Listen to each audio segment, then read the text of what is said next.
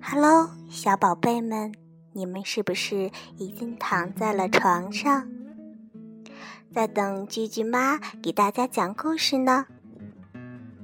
今天菊菊妈给大家讲一个夜莺的歌声。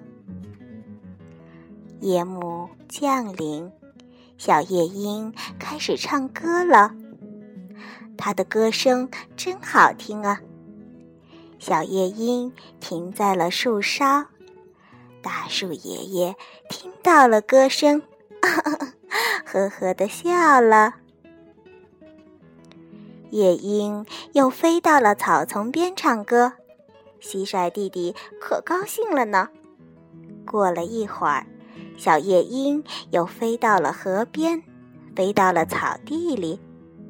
它飞到哪里，哪里就有歌声。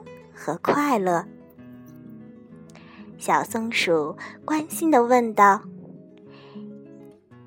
夜莺姐姐，你这样唱歌不累吗？”小夜莺回答：“不累，妈妈给了我动人的歌喉，我要把歌声献给自然妈妈和其他的孩子们。”小朋友，这个故事讲完了，好听吗？这个故事呀，告诉我们要向小夜莺学习，在得到的同时学会回报，这样这个世界就会越来越美好。小朋友们，现在我们就应该闭上眼睛了，